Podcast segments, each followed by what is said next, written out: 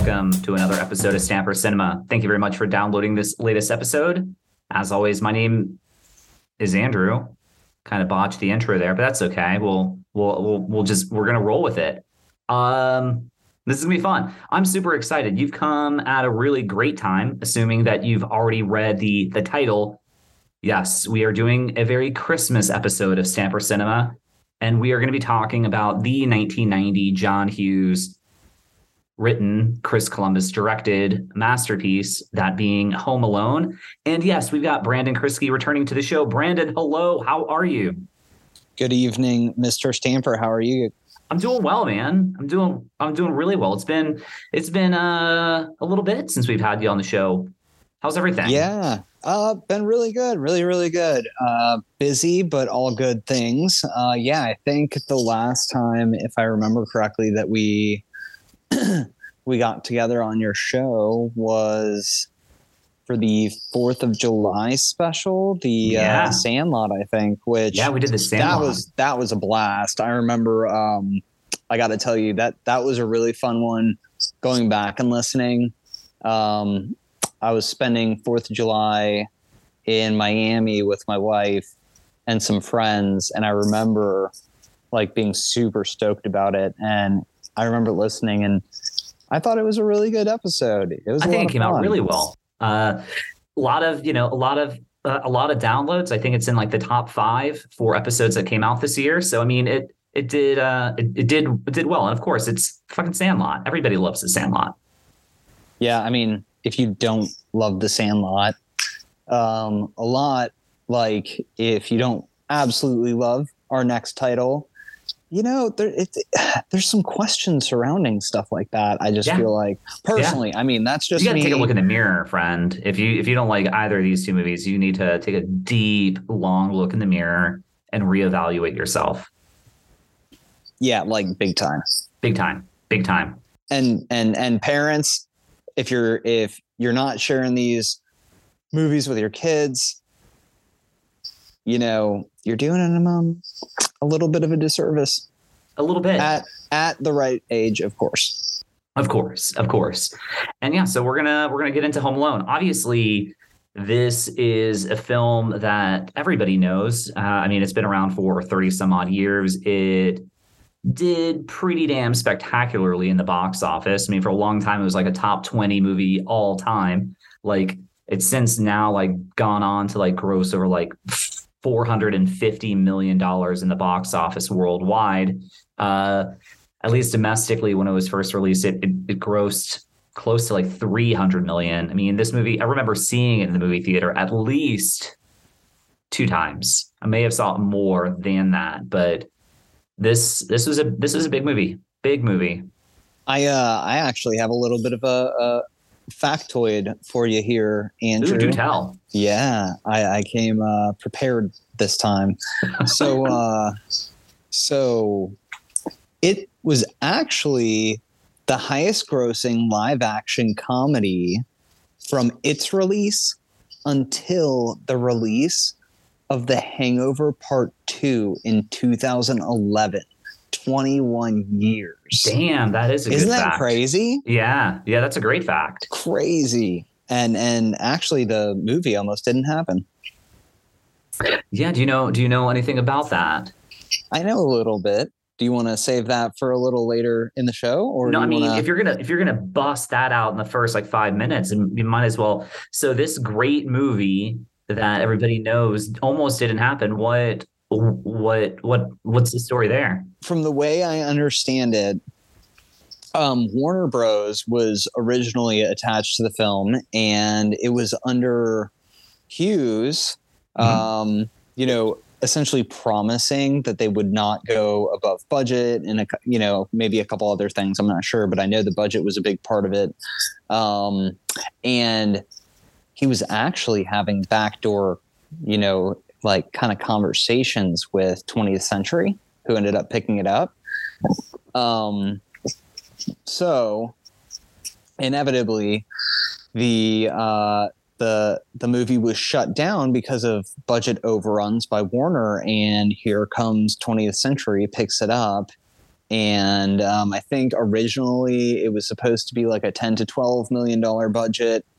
Ended up getting shut down around 14 million at Warner, and then ended up costing I think somewhere around like 18, 19 million. Mhm. Yeah. um, somewhere around there. But I mean, crazy. Just very, very. Uh, it's always cool to see how some of these movies like get to the market, and then looking back, it's like, how could you not want to make this movie at all costs? Yep. And that that's that's 100% accurate. I mean, there are other stories like this that have happened where, you know, movies almost didn't get made and then then they do and you know, sometimes there are movies that ultimately shouldn't have been made, but this is one of like those great huge success stories of a movie that just freaking crushes it. And Yeah, like Monkey Bone. like Monkey, Monkey yeah. Bone. They Yeah. should have mhm. never made that never movie. never should have Made it was it. it still to this day is the only movie that I literally got up and walked out of. and and you know, I was I was young teens, probably. I don't even know what year that came out. But you know, I wasn't that old. Even even that young, I knew that it was just trash. Just hot, hot garbage. Yeah. Yeah. And I think it had Brendan Fraser in it, It which did I have really Fraser like in him. it. Yeah. So that made me sad, but at the same time, yeah, I, I feel like maybe it was like childhood trauma a little bit. Anyways, back I mean, it, to it, it certainly was trauma for classic. all involved in that film. I mean, it, it ended a few it ended a few careers, including the animated creatures. I mean, yeah, I feel for Yeah. them. They yeah, have rights too.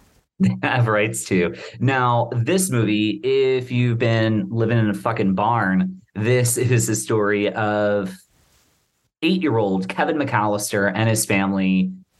He's running amok the night before the family is supposed to go on a big trip to Paris. Everybody's in there. There's house full of people, and Kevin McAllister, you know, uh, acts a fool. You know, he gets in a fight with his brother. He's sentenced to spend the night on the third floor. But when the family accidentally oversleep, everybody's in a giant like if they got to get out of the house. So everybody's running around. They leave, hop on the plane, headed to Paris. Halfway through, they realize they forgot that Kevin McAllister was sleeping upstairs all along. So now they're in an entirely different country, halfway across the world, and this eight year old has to fend for himself for a few days. Not to mention that there are a couple con men that that uh, plan to rob the house as well as all the other houses on the block, and he must defend all that he holds sacred while he is home alone. How was that? Was that good? You know, I, I gotta tell you, Andrew, really great summary to the point where I was like listening to, to you talking and I'm I'm thinking I'm like, you know what? This is really good. I want to pay attention, but at the same time, I really want to tell him that you need to put some like sound effects behind your summaries, eh, you know, because I feel Mm. like you do a really good job. There's a Um, missed opportunity there. Yeah. Yeah. articulating it. Hey, there's there's you know post production. Yes. Send yes. it over. I'll put some down on on it for you. All right, I love it. Maybe Yeah, it'll be something that I work for on uh, for for next season. We'll start looking at uh, other little other little bites. Now, There you go. uh, now, go no, ahead. please. Well, I was going to say now, you know, really great summary. I was reading a story. Um, this is like one of my absolute favorite movies. I think we were talking about our next, you know, one of these these podcasts, and um, we were talking on the phone. And I think when we landed on Home Alone, we both knew at the, at the same time, like, look, this is the absolute perfect movie you know, I think a lot of people forget that it is a Christmas movie or a holiday movie. Um, you know, especially in its setting, but I'd say it's definitely up there as one of my favorite. uh, It's definitely my favorite holiday movie. I think it's ranked pretty high on holiday Mhm. movies. Um, but I think the only thing that really, because there's so many facets to the story, the only thing that may you know overshadows I think the plot is is the casting because mm. the casting is just you know looking at some of the parts um especially some of the smaller parts uh I think they did a really good job casting I think they hit some people in their prime I think they hit and, and then of course you see the rise of Macaulay Culkin after that big time mm-hmm. um no, I'm really excited to talk about this movie. And yeah, I think that was a perfect summation of the movie. Yeah, I mean, just uh, speaking on the cast, obviously Macaulay Culkin is your star, and then your your two bad guys of Joe Pesci and Daniel Stern. The parents are played by John Heard and Catherine O'Hara. Then you had old man Marley. Uh, the, the neighbor is an actor by the name of Roberts Blossom, who had been around forever. And then you had a lot of like John Hughes regulars, like you had John Candy and you had um, Larry Hankin, uh, who plays like one of the uh, the police officers in in the film. trying to think if there was anybody else uh, that stands out. Of course, um, Macaulay Culkin's kid brother, Kieran Culkin, has yep. a small cameo in this as well. Yeah, I'm trying to see. Was there anybody else that not not that I was remembering? I, I had noticed that uh, you know, Macaulay Culkin's brother was in it, uh, which was pretty cool. Um, you know, I didn't really see any anybody else that really jumped out outside of the people that you had named, but even you're watching this season's uh, kind of holiday advertisements at all. You know, she's in in a uh, commercial, Catherine O'Hara, in a commercial with Kevin Hart. With Kevin Hart, yeah, doing the same kind of Kevin. Yeah, mm-hmm. Kevin. But yeah. yeah um, so yeah, I'm I'm super excited to talk about this movie. So yeah, um, let's do it. So yeah, well, I mean, shit, let's get into it. We already kind of unpacked the plot a little yeah. bit. Uh, I mean, th- this movie is just going to be loaded up with kind of like little like fun facts, but I, I do just want to just because you had mentioned like some of your your favorite uh, favorite holiday films this this is up there. I mean, this is a staple. This is an annual tradition. I mean, watch this one every year. But what are what are some other like holiday classics that you tend to find yourself gravita- uh, gravita- gravitating toward each year? Um, you know, uh, Christmas Story. I mm-hmm. think, and I yeah. think that's a pretty common one um, across the board. A lot of people's number ones. I know that growing up, like that's one of my dad's favorites. Um, the other one that I remember growing up with was, um, and I'm pulling it up to get the exact name of it, but it's just this like, yeah. While so I think it's Rudolph in the Island of the Misfit Toys. I don't know I think so. Um, Let's see. What are some ones yeah, that I enjoy? It is. It's oh, uh, Rudolph, it. Rudolph, and Rudolph the Red-Nosed Reindeer and the Island of the Misfit Toys. Um, mm. So it looks like there's probably like a remake or something like that that came out uh, more recently, but okay. this was this was like an old film. Yeah. Um, like 60s maybe. Okay. Something like that. It was all like kind of puppetry, stop motion ish. Mm. Um, but I loved it. I loved that one growing up too. So yeah, if you haven't if you haven't checked it out, at least pull up YouTube and uh, check out like a little clip. It's very cool. Yeah, for sure. This is a pretty simple, pretty simple story. Um, I mean, we kind of unpacked it like from a plot wise, but I'm, I mean, there, there, there are some like so many fun conversational pieces, like where if you, you know, the first time you were left behind, or maybe you were never left behind, but the the first if you were ever got lost anywhere or what is the scariest thing that ever happened to you as a child? Because obviously he's got the whole thing like in the furnace that he's terrified. Yeah. So i just want to think of like some fun but also kind of scary memories as a kid. What stands out to you? Um you know like as far as getting left alone or anything like that um, you know, one growing up as the oldest of four boys, um, we were never really alone. mm-hmm. Usually, at least there was one of us, you know, another one of us hanging around. Yeah. Um, also, I remember I was 10 and I really wanted this uh, Magnavox boombox with the CD player and the tape deck. Um, so I started babysitting at 10. So, you know, I wasn't really, I didn't really have a whole lot of fear around um, being home alone or anything like that. You know, I was used to being outside, camping, all that stuff. And also, I think we probably both grew up when, you know, our parents would just throw us outside and say, yeah. go run around, you know, come back when the lights turn on in the streets yeah. uh, and kind of go from there. But I would say some like childhood fears. Um, I'd probably say like, because early childhood we lived in Minnesota and there were a lot of woods and stuff like that, and you know up there there's a lot of big bigger animals. Yeah. You know, anything from like wolves to moose to or whatever, you know, whatever it is. And as a kid, Canadians. Yeah, yeah, exactly. You know, got to watch out for Terrance and Phillip. You never know. You never know. So, or God, Justin Bieber might be in your backyard. Oh my God, yeah, yeah. Lord, you know. Um, but maybe like some of that kind of stuff when we when we were get like kind of deep in the woods or you know maybe like campfire stories. I remember one thing that really got my imagination going were do you remember those those books um, that it was like um, i think guillermo del toro did a movie based on it or a show based on it but it was like you know, scary move, you know, scary stories to keep you up at night or something like that. And had like really weird um, artist, you know, art.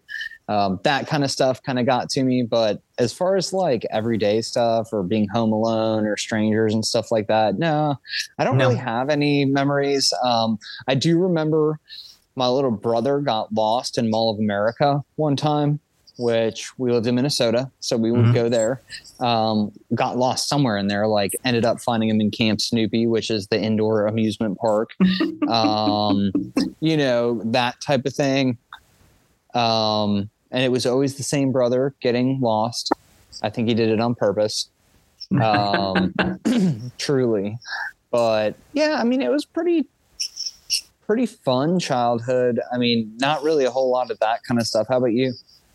Um, I mean, a, a a few times, a few times. The the one thing that always sticks out to me though was I got lost at Disney World once, and it was like the I was like seven years old, and it was myself, my two older sisters, my mother, and I was like kind of we were all like walking. There was like this parade going on. I guess they have a lot of parades. I don't know, and I was kind of in the rear. I was just kind of I was watching them, but also watching the parade. And at some point, my sisters, my mother, like stopped to like drink some water or something. So they they turned and they had a seat.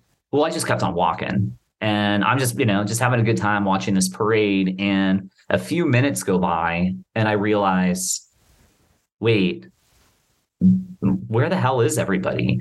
And yeah. so naturally panicked. But like my my training my training uh, came through because before we got there your young training. my young training my mother had said hey if we ever get separated make sure you find somebody in uniform and say that you've lost your mom. So i'm like all right the real fucking test begins. I'm seven yeah. years old. I'm like i got this. So I, I, go into like a gift shop and you know and and and i say I, i've lost my mom. And she's like okay. The, the woman's like all right let's you know let me notify security uh, security came. We told the story. The guy hops on his walkie. You know, we've got a we got a seven year old kid that's missing his parents, and then there, there was like niner, a niner, yeah, niner niner, and it was like, uh, the, what a coincidence. We've got a, a, a woman here that's lost her son, and and um, and so obviously we were able to you know get back together. But for that like 15, 20 minutes, oh, that yeah. was utter terrifying. And yeah. when I think about it, like Kevin McAllister, he's eight years old and yo, he's a G for handling that. Dude, he he's a, a straight, straight, fucking G. G. I think it kind of comes back to our last conversation, if I remember correctly, from the Sandlot. That like, you know, uh, perception is reality. Like, it's when they lost that ball. Uh, yeah. Like that was the end of the world because it, it that is the most intense thing they've experienced in their whole life. Now, yeah. granted, I think that people trying to break into your house is probably one of the more you know intense things people can experience period. Um, as far as like day to day thing, random things happening to people. Um, but all the Dude, same, my man to an straight up had like a whole like sheet like um blueprint of everything he was going to do. Yo, fun fact also about this movie you know like the, this plot seems a little crazy but you know uh it's not not completely out of the realms of possibility. Like the the idea itself actually came from john hughes going on a trip and you know he's like well making a list of things that he shouldn't forget. And he's like man Yeah. you know just don't forget your kids and then Yep. that idea came to him. He was like, well, what what about that idea? What about Like, huh. yeah. And then John Hughes was such a prolific screenwriter that like so many projects that he he wrote, you know, he'd churn them out in a couple days. And this Mhm. one was no exception. He wrote the screenplay in in just nine days, which also might explain the fact that there are a few sizable holes in the plot in this movie. But whatever, you know, not not the you know, here's the thing. Still, it, it, I, I don't think they matter. no, It's no. like one of those, one of those, uh, you know, pieces of art, or you just see something beautiful or whatever that you're like, oh, that one thing, and it's like, are you serious? Who cares? You Mhm. overlook it, you know, um, and and the, even the director. I believe uh, wasn't even originally slated to direct that film. no, no, Um, no, I think no. he was going to direct the Christmas Vacation and like That's correct. got into it with Chevy Chase or something like that. Yeah. Yeah, that's Oh, exactly Chevy. what happened. Oh, Chevy. Yeah. So Chris Columbus, who had written uh, a few a, f- a few big pictures, had directed a movie or two, and and um, John Hughes hired him to direct National Lampoon's Christmas Vacation. Well, shortly after doing that, he got into a fight with Chevy Chase, as many many people are prone to do. And John Hughes is like, "Well, that's that's cool. I've got another Christmas film that that I've drafted, and here you go."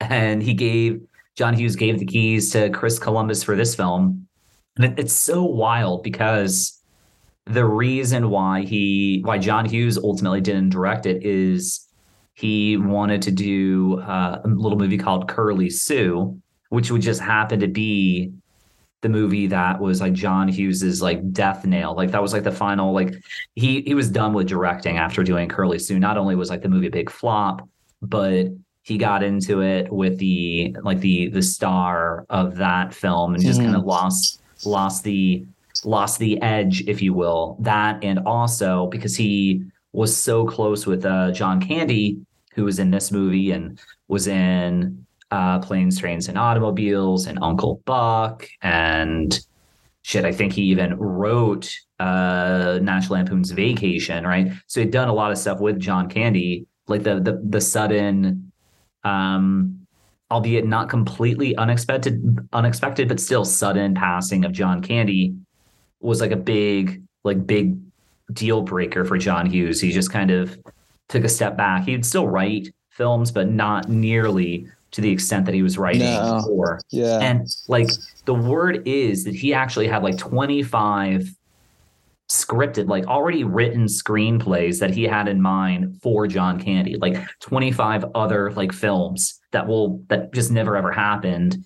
Uh, because the only person he wanted for those for those roles was John Candy, and the and let's I mean we I, I- feel like I'm commandeering this conversation, but it gives me an opportunity to really just start talking about John Hughes because it, he's one of my all time favorite filmmakers, and my man had a ridiculous run of of films from the early 80s and until this one which was the the biggest thing that he ever wrote. And I know he didn't direct it but it's still a John Hughes film. I mean this has so much John Hughes all over it even though like one of the biggest things that works in this film was actually something that Chris Columbus brought into the story and that was Old Man Marley that was something that wasn't in the original draft and that actually really really helps flesh this whole thing out together is by having by having that neighbor.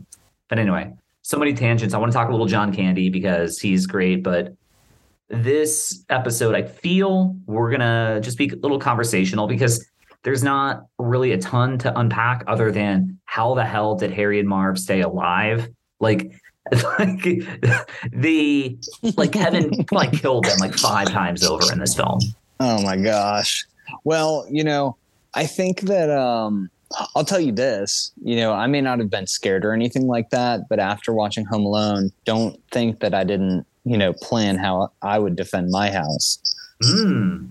You know, I mean, think about the imagination that, that you know, or or or uh, places that that sends like a you know, let's say eight to thirteen year old kid's mind to. Yeah like oh i gotta protect my house. Like what, what, let me go find like some uh some tar and some nails and like just an all iron. all the weapons like, everything that he had. I just i can just picture now like with what kids have now like we, we would never we would never see those two again. No. I, I i think of all the things that kevin did in that movie like where where did he even get half of that stuff but where did he also get like half the ideas to do the things that probably he did. his older brother. Mm. Mm, Buzz. Yep. I, I think one thing that we should talk about is really at the end of the day, the whole reason why this movie even exists is because Buzz is a dick. Like if Buzz wouldn't have just like eaten all the pizza or didn't, you know, or maybe had ordered a cheese pizza just for for Kevin, then none of that would have happened. He probably Yep, wouldn't have had to sleep on the third floor. In the attic. Mm-hmm. Yeah. Yeah. So Buzz, Buzz is Buzz is the reason. Yeah, and what's funny is when, if I remember correctly, when Kevin wakes up, you know, when he had gone to sleep, he was like so pissed at everybody that he wished that his family would just disappear, Disappear. like, or something like that, uh, or told Santa that, or something, you know, one way or another, wish that. And he wakes up and he thinks it happened. And so at first he's all like super stoked um, and really happy and everything like that um, until he realizes that he's about to be burglarized Mhm. by the wet bandits. the wet bandits. The wet bandits. It's their calling card. They stuff like a napkin or whatever in the sink and turn on the faucet so it leaks everywhere, Mhm. um, which I believe ended up being their downfall in the end. um, because when the cops got him, Yep. Now we'll know every house you've hit. Yep, exactly. So, um, I don't know. You know, I, I as I watch this movie again, I forget how much of the story there is because I think when you say Home Alone, you think, or at least for me, I think Kevin gets left, fights the burglars, gets his cheese pizza all to himself. and I think of like the firecrackers. Mm. And I think the, those stairs with the nail in it. And that's like all I really think of. But I just remember it being like such a fun movie. And so I, I remember watching it. And when John Candy came on on screen, I was just like, oh, yeah. I forgot he's in this. And I was like so happy because even though he doesn't have such a huge role, it's like it's John Candy. Yeah. It's scene So- stealing and Yeah, it's just what- like what- what's great this is made like, it better. It's all improvised. Like I think he Was had it like all big, improv? Yeah, like I mean, there he may have kept a couple things that were in the script. gosh. So much of it was just John Candy being John Candy. Like the whole bit when they're in the truck and he's talking about uh, that he left a kid alone in the morgue. You know, like Mhm. that whole story was completely like improvised, and a lot of it was between Catherine and O'Hara and John Candy. They're both uh, Canadian actors that were part of this uh, this Canadian troupe and uh, show SCTV, which oh, that that's who was in my backyard in Minnesota. yeah, exactly. Yeah. Yeah, yeah. mhm. And uh and and so like their their whole bit is essentially improvised, which a lot of what Catherine O'Hara did in this movie was kind of improvised or at least kind of like different like so like the scenes that she has with Kevin cuz you know like they're like the they're they're like laws that can't have kids after like 10 o'clock. And so some of like the scenes that we would she would have with uh Macaulay Culkin, she'd be like talking to like a tennis ball, like if, if Mhm. she, you know, uh, because of the fact that like based on hours and the way things worked. So a lot of the scenes that that they're in together when they're not actually sharing the same screen, she was kind of talking to a tennis ball because of like there you're only allowed to have kids in there for like X amount of time and things like that. So the That's way that the- the scenes that she shot were like done later. So just kind of like a fun little fun little nugget. Yeah, that's an interesting production fact. You know, I was thinking the other day, and you know, with your background, maybe you can shed some light. Like, you know, I love movies. I love, I love good movies. I love good stories that can kind of take you away and that kind of thing. And I think that's part of the magic of what makes the movie or film media so special because it's not just reading something. It's not just you know hearing something it's it's experiencing you know at this point as many feelings as or as many senses as we can right? There's not like smell of vision or motion vision or anything like that yet. But um you know watching this movie um it definitely is one of those where you know you can picture yourself in it i think. Hmm. which is and i think that goes back to like oh when i was growing up i didn't i wasn't really scared of it but i always thought of what would i do.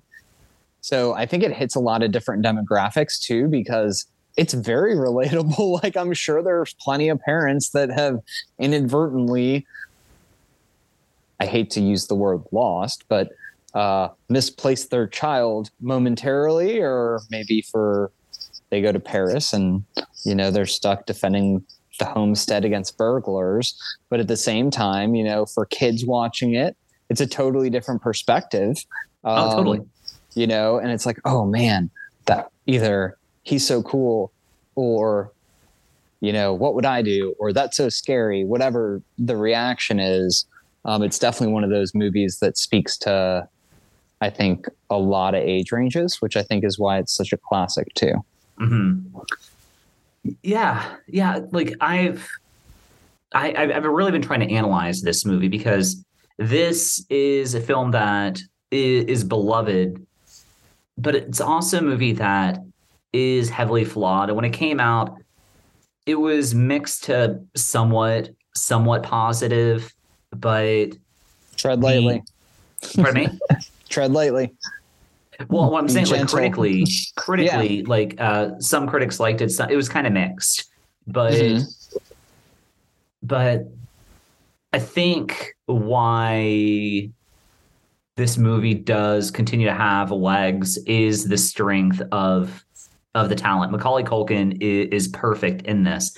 The rest of the cast is incredible. You know, like Joe Pesci, Daniel Stern, they're wonderful.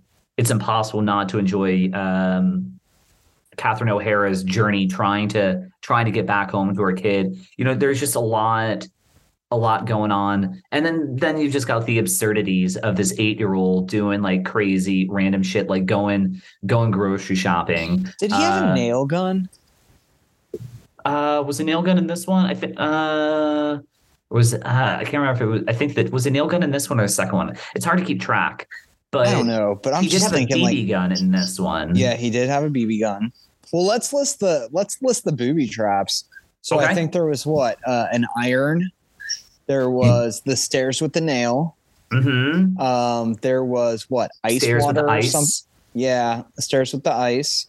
Um, had the paint can, the paint can, paint micro, can from the, the, ceiling the, or micro, whatever. the micro machines, Yep. Um, I feel like there were the- like, like, the, like the tripwire. marbles or something. Oh, you said micro machines. There you go. Mhm.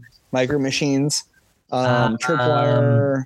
Let's see. He the, there the was something hot. He he- heated up like the oh, handle of the doorknob. Yeah, yeah, yeah. Yeah, the doorknob. Yeah, doorknob. God, I remember when I think it was Joe Pesci went to open the next door. He put a rag on it because he was so terrified.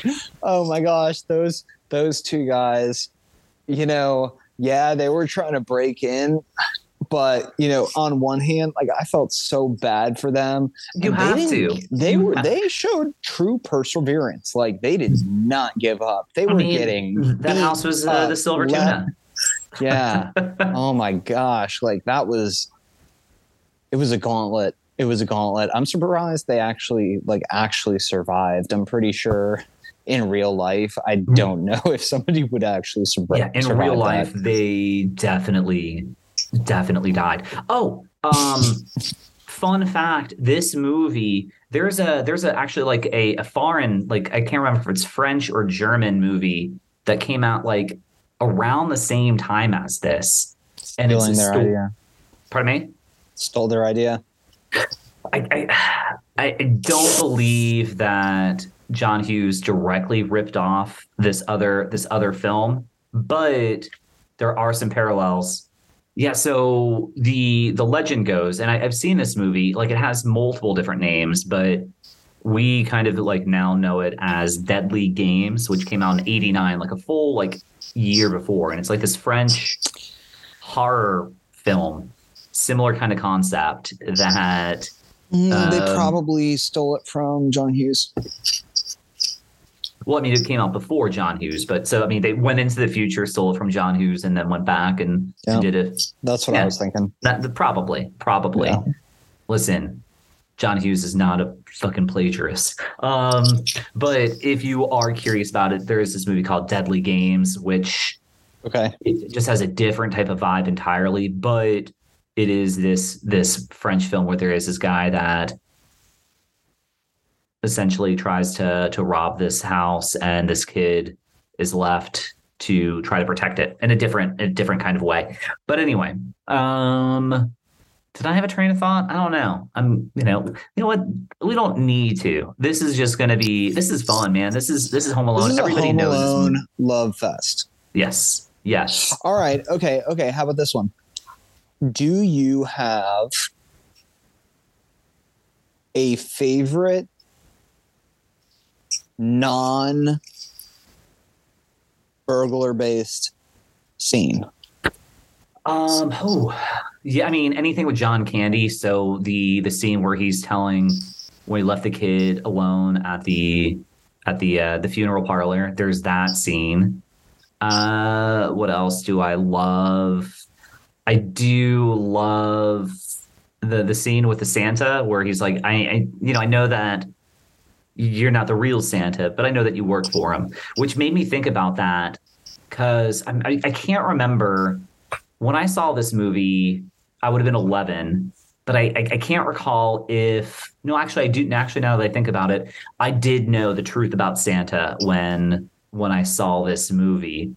But I also remember a time where I knew the difference between Santa and Santa's helpers. That at different Mhm. different malls and things like that, Santa would have helpers. And my daughter, she's four years old and she's picked that up. She's like, she knows that the real Santa works at Phipps Plaza and and there are other helper Santas at different places. The satellite Santas. The satellite Santas, exactly. Oh, What about gosh. you? Uh, any non, uh, any favorite non burglar scenes? Um, I'd probably say there's a couple. Um, one would be when he gets his cheese pizza all to himself and the delivery driver drops it off and um, he plays that movie where the guy's like keep the change you filthy animal animal you know and has the firecrackers yeah um you know has the firecrackers and everything like that. Like that's definitely and, and I relate to that because I used to love we used to run around with firecrackers all the time. Mhm. Um,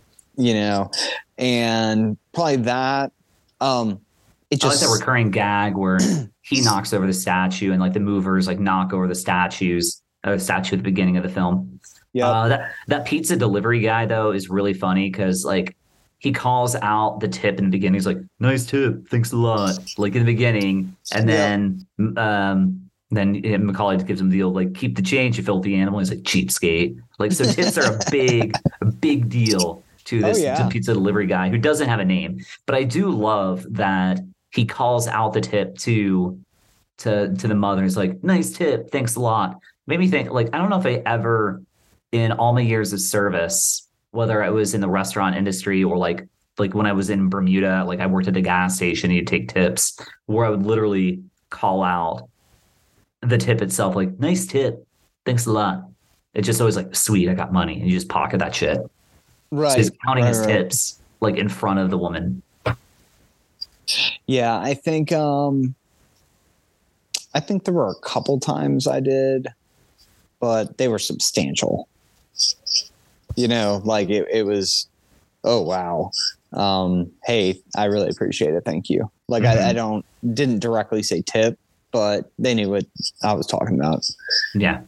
But I, I'd say that scene, and then you know another one that just sticks out to me is uh, Kevin's mom just screaming, "Kevin!" You know what I mean? Mhm. Um, and then I think the the scene that I I didn't remember was Kevin's trip to the church where he saw uh, what was it, Old Man Marley, Mhm.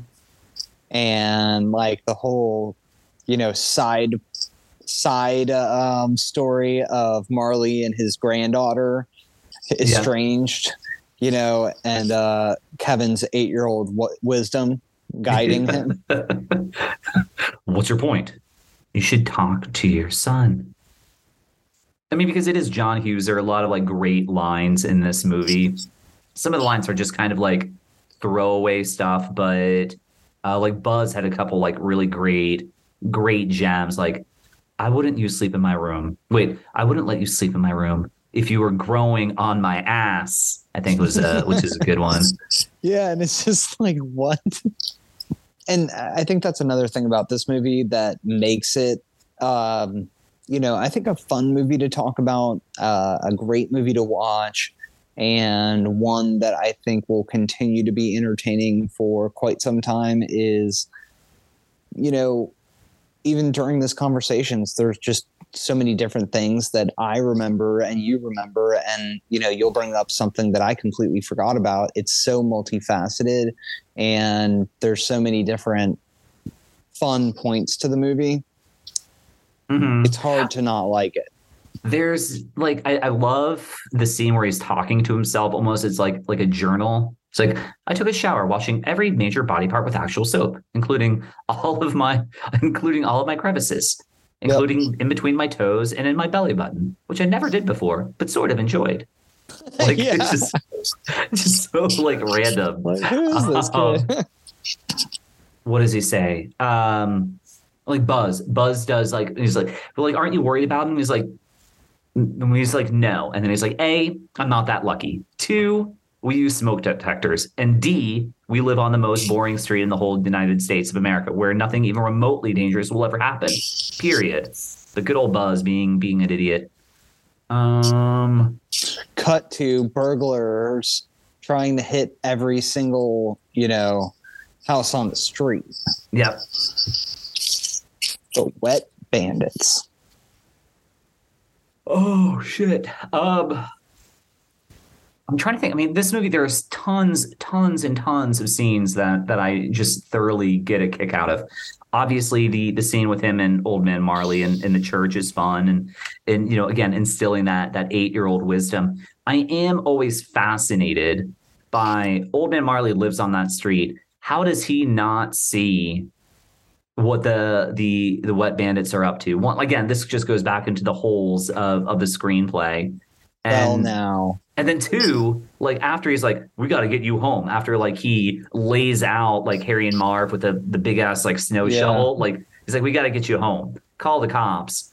Still, Kevin spends the night at his house like as an eight year old kid, and the cops like the cops came burglarized, and they just left him. and he's just like, no, it's all good. It's all good. I mean, this eight year old hey, that, obviously that's has just, the hang of shit. that's that's back then. Remember, like they just they made us different back then. Andrew. Yes, yeah, we You were know, cut a that's different cloth. what it was. Yeah, Yeah, exactly. We, you know, look, we were we were starting fires with two sticks at the age of three and a half, and and uh, you know they'd send us out into the wilderness, and by the time Mhm. we came back at eight years old, we were ready to defend that house. Hell you yeah. know? That was just expected of us back then. So.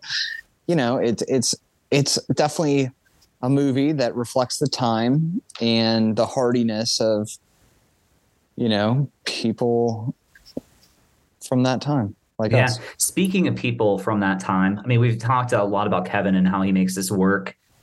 Uh, a character that we haven't mentioned, and maybe because he's an asshole, but he deserves to be discussed in some capacity, is Uncle Frank, and just how horrible Uncle Frank is. Man, fuck Uncle Frank. Fuck Uncle Frank, man. That's all I'll say.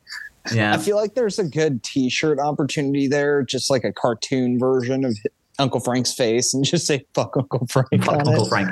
And it makes me think like there I mean there are multiple movies that have like deadbeat family relatives, but I like I'm hard pressed to determine like who's the worst extended family member in in like kid films. I think of Uncle Frank from this one, and I think of Um, Grandpa Joe from like Willy Wonka and the Chocolate Factory. Yeah, that's that's a good one. Um, oh, I got one. How about Harry Potter's cousin? Oh, well, I mean just the That whole that whole family, the Yeah. mom, dad, Mhm, and Petunia, Uncle Vernon, and Dudley. Yeah. yep. Hey, Yeah, no, they're- that they're- that's some pretty bad extended family. Yeah, no, they're terrible. Um, like what, what- there- there's a line in it. He's like, "We even let you have uh, Dudley's second bedroom of the kindness of our own heart." In, the- in the second one, we even let you stay at Dudley's second bedroom. It's like, no, you're terrified, man. Yeah, Um, what else was there? Yeah, so that's a good one. You know, obviously, anytime there's like some evil twin, but I feel like you have to automatically throw those out. Mhm. Um, I feel like you have to. They have to at least be like semi on some type of terms, not just Yeah. say evil. yeah. I'm trying to think. Like, well, I wouldn't really. Nah. I was like, well, maybe Uncle Rico, but no, you kind of love Uncle Rico in uh, Napoleon Dynamite. Yeah, no, he's endearing. Yeah, He's charming. um, They don't um, hate him either. Like you know, No. and and he doesn't like cause any major problems. I don't No, he feel like, does. or he's like He not a major does. dick. He does grab a steak and like wallop Napoleon in the face uh, when Napoleon's true. on like the bicycle. Um, That's, true. um, yeah, I'd say probably like um, Buzz is kind of bad. You know, Mhm. you've got the you know Dudley and company from Harry Potter's pretty darn bad. mhm. Um, but from kids' films, hmm. There you go. We're gonna throw that one out to the listeners. Yeah. Oh, on that note, um, dear listeners, I was hoping that we could hear a little feedback from you guys what you like, what you don't like, what you might want to hear more of, or maybe some movie suggestions, um, you know, for me and Andrew to talk about based on kind of the genres we've talked about together before. hmm Yeah. Um. Let's see. Okay. Uh, yeah. Please. What whatever you hear, anything you want us to discuss, please throw that out there. Now, in talking about this movie, I, I want to cover cover just a couple like fun like production notes. Yeah. This movie obviously was shot in Chicago, uh, or at least in like one of the like the, the suburbs of of Chicago. That's some place that John Hughes loved. So like if you ever seen Breakfast Club or Ferris Bueller's or Sixteen Candles or Planes, Trains and Automobiles or Uncle Buck or She's Having a Baby, they all are filmed in Chicago. Now that iconic house that everybody knows from the movie that like sold uh, a few years ago most of what like most of the shots that we see inside that house were not actually in the house like the only stuff from the house that you really get is like inside the landing and like that staircase but a lot of the good stuff was done like in sound stages or the uh like the, the high school itself like Mhm. um well i say the high school itself but like the high school that was used in ferris bueller's day off is used in this movie so like the flooded basement if you will that was like Mhm. done in like the, the swimming pool of the high school and the police Okay. station uh scene that was all done in the, the same high school that they they shot ferris bueller's day off but much of the film that they use and again a lot of the stuff with uh, catherine o'hara like individually that those were like done like sound stages and things like that Interesting. uh, yeah, yeah. Just always find stuff like that kind of fun. Yeah. I think one other really cool thing about this uh, movie is I feel like, and I could be completely wrong, but a lot of movies that like star kids, because, you know, yes, there are some other major stars in it, but let's just be honest, it's carried by Kevin, right? Mhm. Um, you know, a lot of them won't, I guess, have the same type of viewership. And I think it's just a testament kind of back to what we were talking about earlier as far as like the strength of cast and the acting and and the story that like you know here you have this 8-year-old kid that is capturing the viewership across all age ranges Mhm. um, probably for multiple different reasons. And I just think that's really cool. I think it's Yeah. unique about the the movie too, because there, I don't feel like there's a lot of movies that are like that. No. Um, this movie has another element of heart that we haven't mentioned, and that's like the the soundtrack that was like composed by John Williams. One of, you know, I, I want. It, it, it's weird to say it's one of his best because John Hughes, I mean John Williams, is just banger after banger. Whether it's you know the, what he did with Star Wars or Indiana Jones or or Jaws or Jurassic Park or a My myriad favorite of is Hans Zimmer. But I mean, there's there's a conversation about Hans Zimmer, but this is this is a John Williams. Uh, this is know. John Williams joint, right? So, which is funny because he wasn't the original composer that they wanted. They wanted, Really? uh, yeah, they wanted this guy Bruce Broughton, who did um, what was a film that he did? Was it? It might have been Adventures in Babysitting, but the the composer they wanted was working on another movie at the time. Interesting. So not the original director, not the original composer, hmm and look at that. Yep, but the not original, the original actor. studio. Yeah, not the original studio. Yeah, good call. Look at that. It was the original actor. They always wanted Macaulay Culkin for this. It was something that John Hughes wrote for him because they had worked together on Uncle Buck Right. just uh, a year or two earlier, and when Ma- Macaulay Culkin was actually like eight years old when he did this. Like when he did this one, I think he was like ten at the time or something Uh-huh. like that. Mhm. But yeah, yeah. Um, what else do I want to talk about? I feel again, this movie's so like you know the movie. This is just kind of just talking about favorite parts, and this is just a a love fest, right? I mean, this is one of my all time favorite Christmas movies. I watch it every year. You mentioned a Christmas story, arguably my favorite. I don't know. I've got like a short list of maybe like twenty Christmas movies that I have to watch each year. What are they? Or what are what are some of the highlights? Some of the I mean, highlights. I know we've listed some of them already, like Yeah. Christmas Story.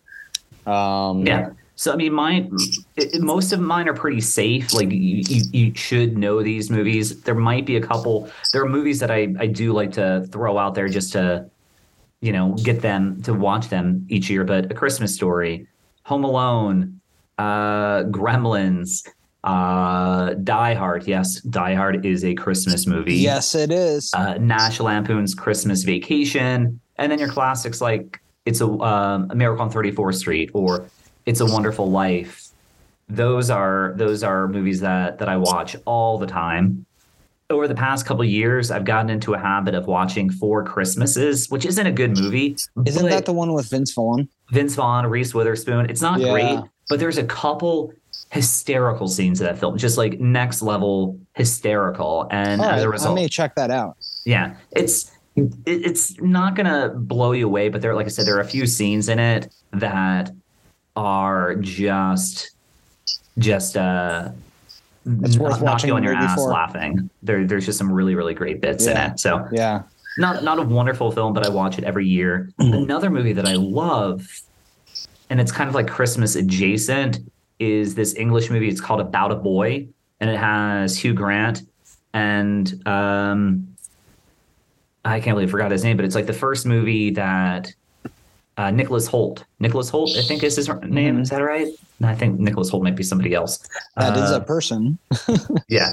Uh, yeah. So it's it's Hugh Grant. Yeah, Nicholas Hoult, who's like now like a kind of like an A-list actor. I, will he he's basically like now on the point like he might be like in the short running to be like the next like James Bond movie. Right. But in this movie, it was like his, it was his first movie. He was like this awkward awkward kid, but the story of about a boy is it's a written originally written by Nick Hornby, but it's a story of this this guy that doesn't do anything. He's just kind of like the cynical guy who whose father had written a song, so he's never had to do anything. So he's always right. been kind of like a like a grown up man child. But he meets a child, and they they they kind of connect, and it's this kid teaches this adult how to be a man, and this man teaches this kid how to be a, a man. You know, it, it, and it's really great. And like I said, it's Christmas adjacent, and it's fun because it's like dual narrators.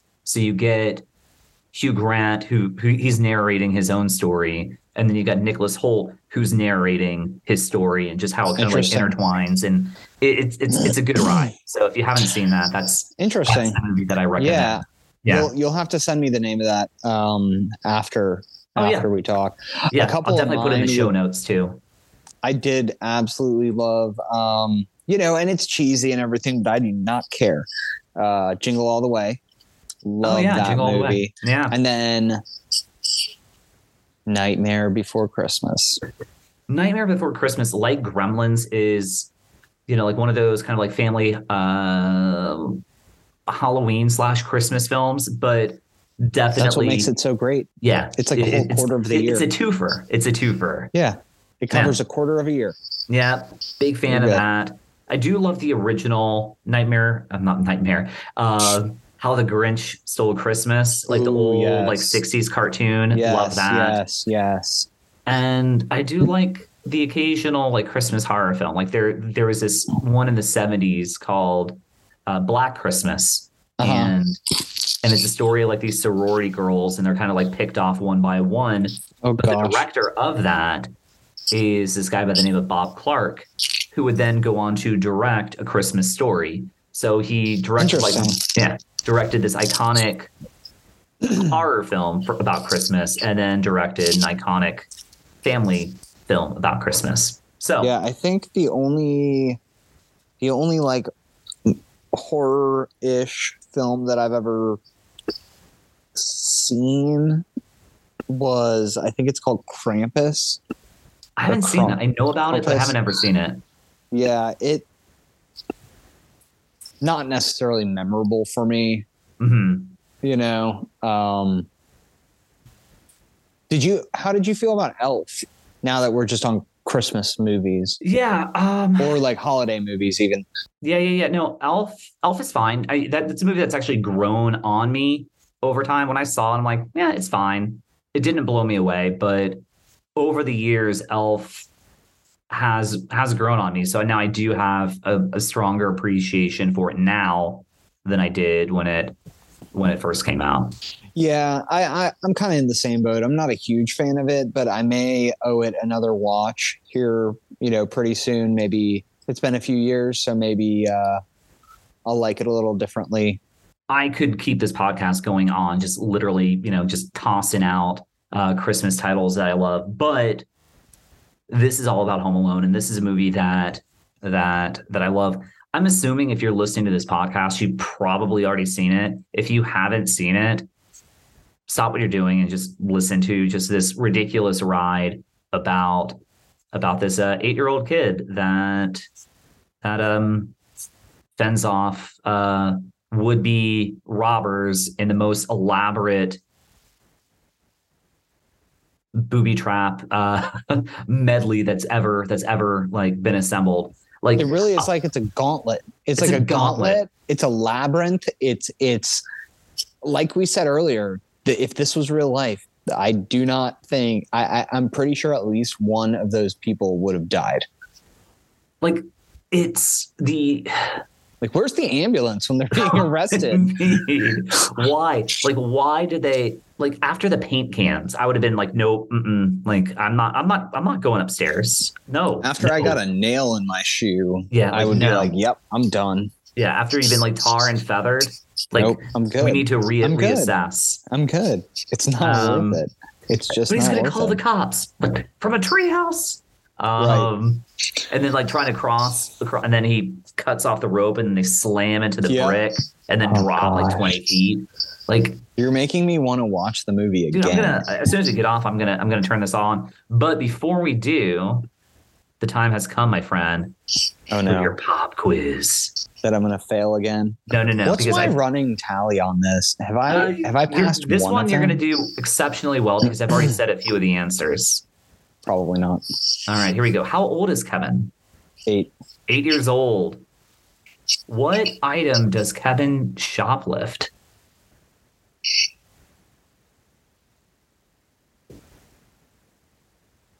I got a question here about a toothbrush. A toothbrush. Is this toothbrush approved by the American Dental Association? I can't believe I missed that. I can't believe you missed that either. What is the name of the neighbor? Marley. Yep, Old Man Marley. Do you recall the name of the movie that Kevin isn't supposed to be watching? Oh man. Um.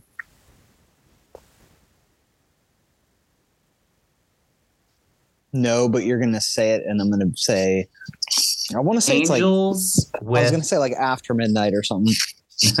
Angels with filthy souls. Angels with filthy souls.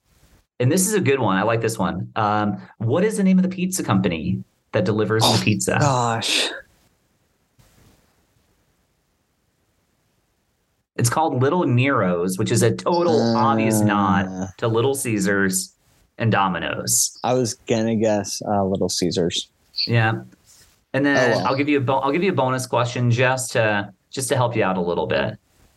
What's the name of the robbers? Not their names. What is the name of their outfit? What are they What are they called? Like a like a trench coat. Yeah. What, what's what's what what's their calling card? They're the Oh, the Wet Bandits. the Wet Bandits. Yeah. Not too bad, sir. You got one, two. failed. You got three. We'll just say you got three out of five. Eh, eh. It's okay. You you, you did good. I'll survive. I'll survive. Favorite favorite role in the film? Who's your favorite character? Kevin Oh, aside. I mean, Kevin. Oh Kevin. man, John Candy. John Candy. Absolutely. I mean, and and like, it's not even fair. I'd say it's not even fair, and and oh god, he doesn't even have a huge role, but it's John Candy. hmm There's Few people like more genuinely lovable. Like when you just see him, you, you just you just love John Candy. It's impossible not to. exactly. And then just the role of like Gus Polinski, Polka King of the Midwest. You know, uh, we hold, we sold about 750 copies. Oh, in Chicago? No, Sheboygan. We're very big in Sheboygan.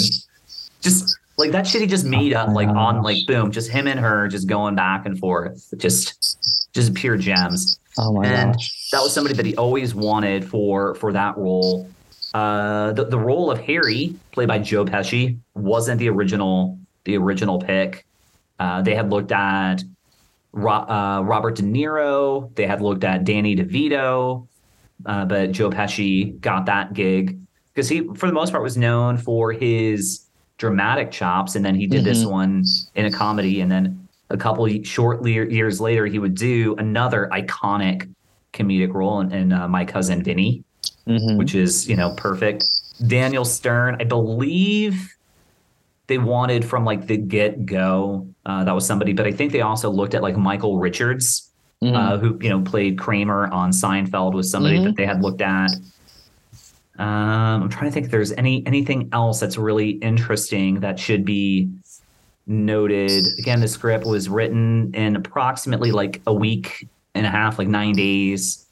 And you already told a great story about the studio. But I think we uncovered something really fun today is not the original studio, not the original composer, not the original director. Um, Nope. That's yeah. So good stuff to be had. And shout out to Macaulay Culkin. I mean, this is a movie that really, although he had done a couple films before, this is a movie that really put him on the map. Unfortunately, he had a just like a, a rise like a meteor, and then just uh, that star fizzled out really fast due to you know shit that unfortunately like behind the scenes. And I'm glad that he's found his way like in adulthood and he's in a good place. But this was the biggest kid on earth right? Like he like when you're like sure, 11 yeah. and 12 years old and your best friend is Michael Jackson like you're you're that's a pretty like, big fucking that's kid. like Shirley Temple level. Yeah. Yeah.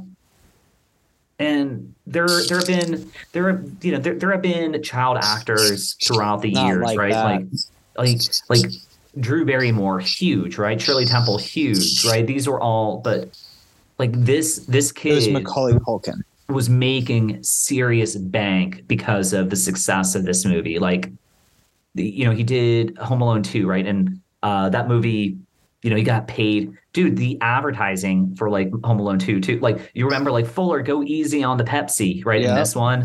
And then in Home Alone 2, the sponsored uh, soft drink was Coca-Cola, which yep. was good. Like Coke is like, no, we we want to in on this one. Um, but yeah, like Macaulay, man, what a what a what a rise. A fun little fun little fact. When I was in middle school, I convinced I, I, I always say like my entire class, but that's not true. It was just like a few people, really. But I convinced a few people that I was Macaulay Culkin's stunt double. Um, oh my um, gosh! it was just you know it was just uh, I was playing baseball like you know like little league type stuff and talking to a couple and I was talking like the, a couple like younger kids. They're like, "Well, who are you?" I'm like, "Well, I'm Macaulay Culkin's stunt double," and they were like blown away. But there were a couple like classmates of mine that overheard that. They're like, "Shit, is he really?" And they like took me at like face value, and I just I perpetuated that's that, amazing. That myth. So the scene where like he sleds down like the staircase. I convinced yeah, people that was that me. Was you. Or, like when he was zip lining from the house into the clubhouse, that was me. That was you. That was totally me. How'd you do and, it? Um, lots of training. Lots of training. Lots of training at nine years old. Yeah. Yeah. yeah. yeah. Even though it's like his stunt way. double was like a grown ass man, but uh whatever. But Brandon, that's really all I've got today this has been fun just going back and chatting, you know, seeing what you like about this movie, why you continue to watch it, why I continue to watch it, even yeah. in adulthood. So, Merry Christmas to you. Merry Christmas to you, sir. And, and happy holidays to our listeners. Happy holidays. So, yeah, whether you're into the, the, whole Christmas spirit or, you know, you're celebrating Hanukkah or whatever, you know, whatever, uh, or Festivus, whatever whatever is your holiday of of of, of, of choice.